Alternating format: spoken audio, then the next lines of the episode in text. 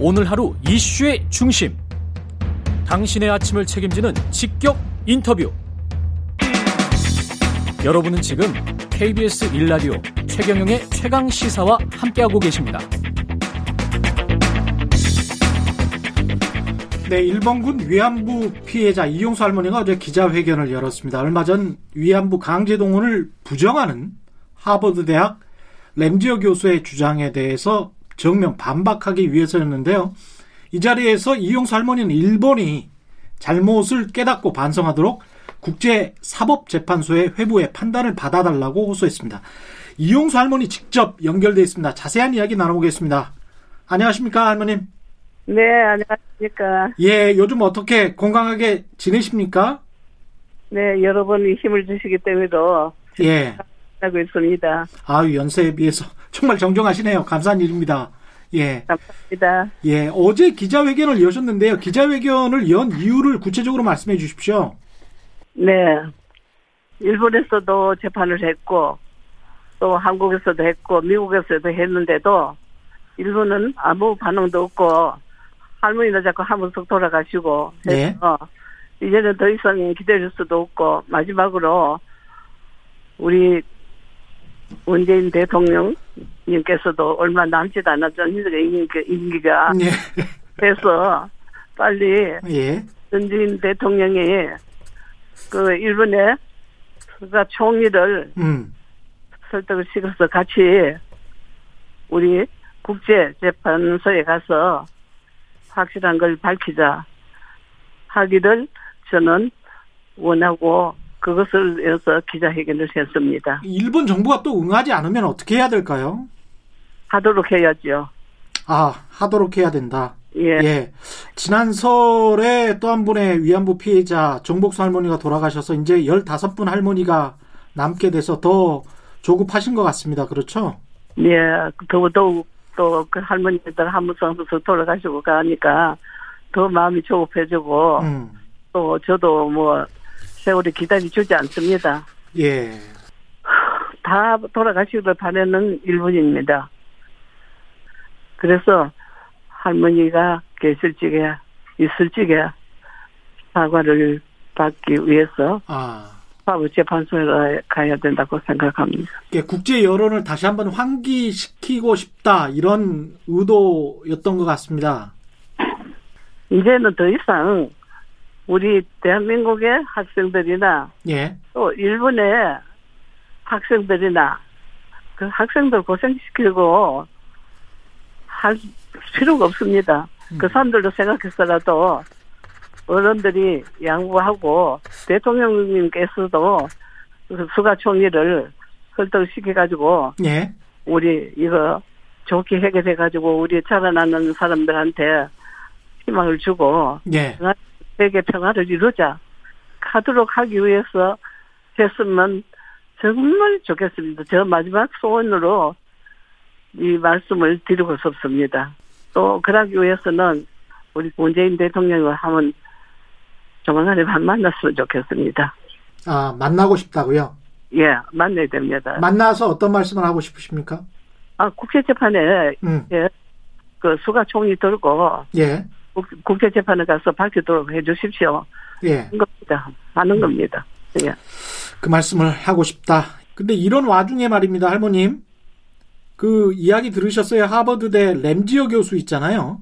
예. 일본의 위안부 강제 동원을 부정하는 그러니까 계약을 통한 매춘 행위를 한 것처럼 논문에 묘사를 해놨어요. 민사상 계약으로 그냥 매춘 행위를 한 것처럼 이 이야기는 들으셨나요? 그거는 예, 망언입니다. 예, 하버드 대학 가면 명문 대학 아닙니까? 예, 명, 명문 대학 교수가 그렇게 말할 수 없지요. 그래서 그건 아예 무시합니다. 망언을 무시하지 그걸 염두에 두지 않습니다. 그게 할 말입니까? 할 말이 안 됩니다. 그거는 말도 안 되는 겁니다. 예. 예, 이래서 그런 사람은 자격 없습니다. 더군다나 명문대학에서 어디 교수로 간 사람이 이런 말을 할수 있습니까? 그런데 이용수 할머님이 직접 그 하버드대 아시아 태평양 법대 학생회가 주최하는 온라인 세미나에 지금 참석해서 피해를 증언하시기로 했다고 제가 들었거든요. 네, 맞습니다. 근데 무슨 말씀을 하실 예정인가요? 여기에서는 이 세미나에서는 그 학생들한테 예, 내가 있을 적에 음, 살아 있을 적에 예, 과제도 받아야 된다 하는 걸 얘기를 하고 썼습니다.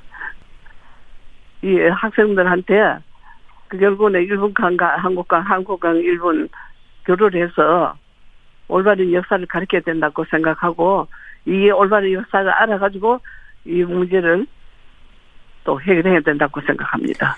할머니께서 말씀하시는 그 올바른 역사, 그러니까 위안부 피해에 대한 올바른 역사를 구체적으로 어떻게 증언하실 건지 짤막하게나마 좀 소개를 해주시겠습니까?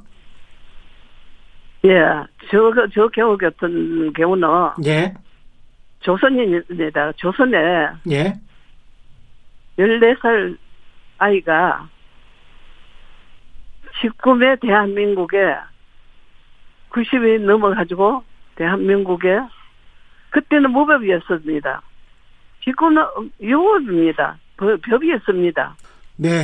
그 앞으로도 계속 그 일본의 만행을 알리는 활동을 그 계속 해 나가실 계획인가요?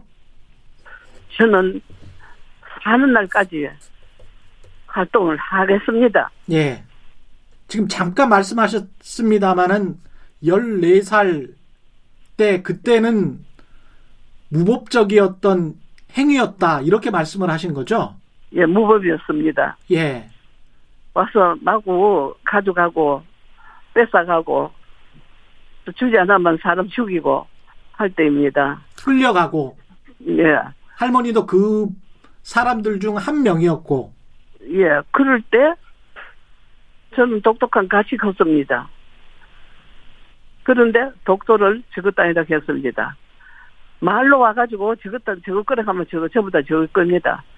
지금도 그 행세가 그냥 내려오고 있습니다. 법이 없습니다. 저 법도 모릅니다. 유법인 줄도 모르고 망언을 하고 있지 않습니까? 그 예. 또한 망언입니다. 이래서 사법재판소 그냥 가서 완벽하게 알리고 알아라. 알고 너는 사죄해라. 하도록 하기 위해서 우리 대통령, 어, 문재인 대통령께서 휴가 종이를 모르니까 아르키 가면서 사법재판소 가서 해결을 하자 해 주십시오 하는 게 이용수입니다. 스가 총리가 잘 모르니까 문재인 대통령이 잘 가르쳐 주면서 이 문제를 해결해 달라 이런 말씀이시네요. 예, 해결하자. 이거는 해결해야 된다 하고 가르쳐 줘야 됩니다. 모르고 예. 무법천지 때서 그 행동을 그냥 지금도 하고 있는 겁니다. 아무것도 아니, 아니지 않습니까? 왜 국가를 가지고 장난도 칩니까? 음. 그때 2015년에 12월 28일 합의 예. 입니다. 그것도 장난입니다. 그, 저, 저, 뭐, 그, 안보 국자에도 간 사람이 아무것도 모르는 사람입니다. 모르는 사람, 야, 야치 시오다로로 간 사람하고, 예. 박근혜 대통령 비서실장 이병기, 예. 청와대에서 여덟 분이나 왔다 갔다 하고, 예. 받고 했는 거, 그걸 가지고 합의를 했습니다. 당시 한일 합의를 말씀하시는 겁니다, 지금. 그렇죠? 예. 그, 그랬는데, 저는 그거를 미국으로 돌아다니면서 아닙니다. 이거는 장난이었습니다. 감히 어디 그, 그 조국을 가지고 국가를 가지고 장난을 쳤는지 이건 아닙니다 하고 저는 그하고 다니면서 미국으로 어딜 다니면서 얘기를 했습니다. 이 순전한 장난입니다. 그래서 우리 법에서 각하로 물리치를 각 아니 하자도 나왔지 않습니까? 음. 이거는 말도 안 되는 거 아닙니까? 음. 아니 물리쳤지 않습니까? 예. 아, 예. 아주 뭐 상하에서 뭐, 뭐, 뭐 있을 수도 없고 하는 거를 했으니까 그래도 이 사람들 모르지 않습니까? 저 사람들은 전부 다 말만 거짓말만 하는 사람들이에요. 일본란들. 지금도 착각하고 있습니다. 예. 옛날에 그때 조선 때, 그 무법 때, 그때 생각을 그대로 하고 있어요, 지금. 음. 그럼 뭐든지 아니라 하지 않습니까? 예. 예, 이러니까 무식이 유식해요. 음. 네, 그래서 가르쳐 줘야 됩니다. 모르는 걸 가르쳐 줘가면서 해야 될 거 아닙니까? 그래서 예.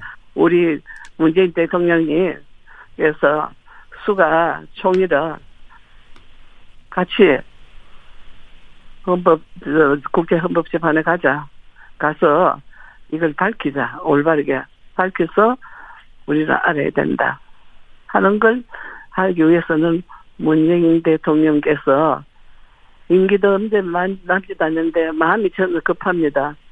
이래서 말하셨으면 어떡하나 하고 오늘 기자회견을 했는 게 그겁니다.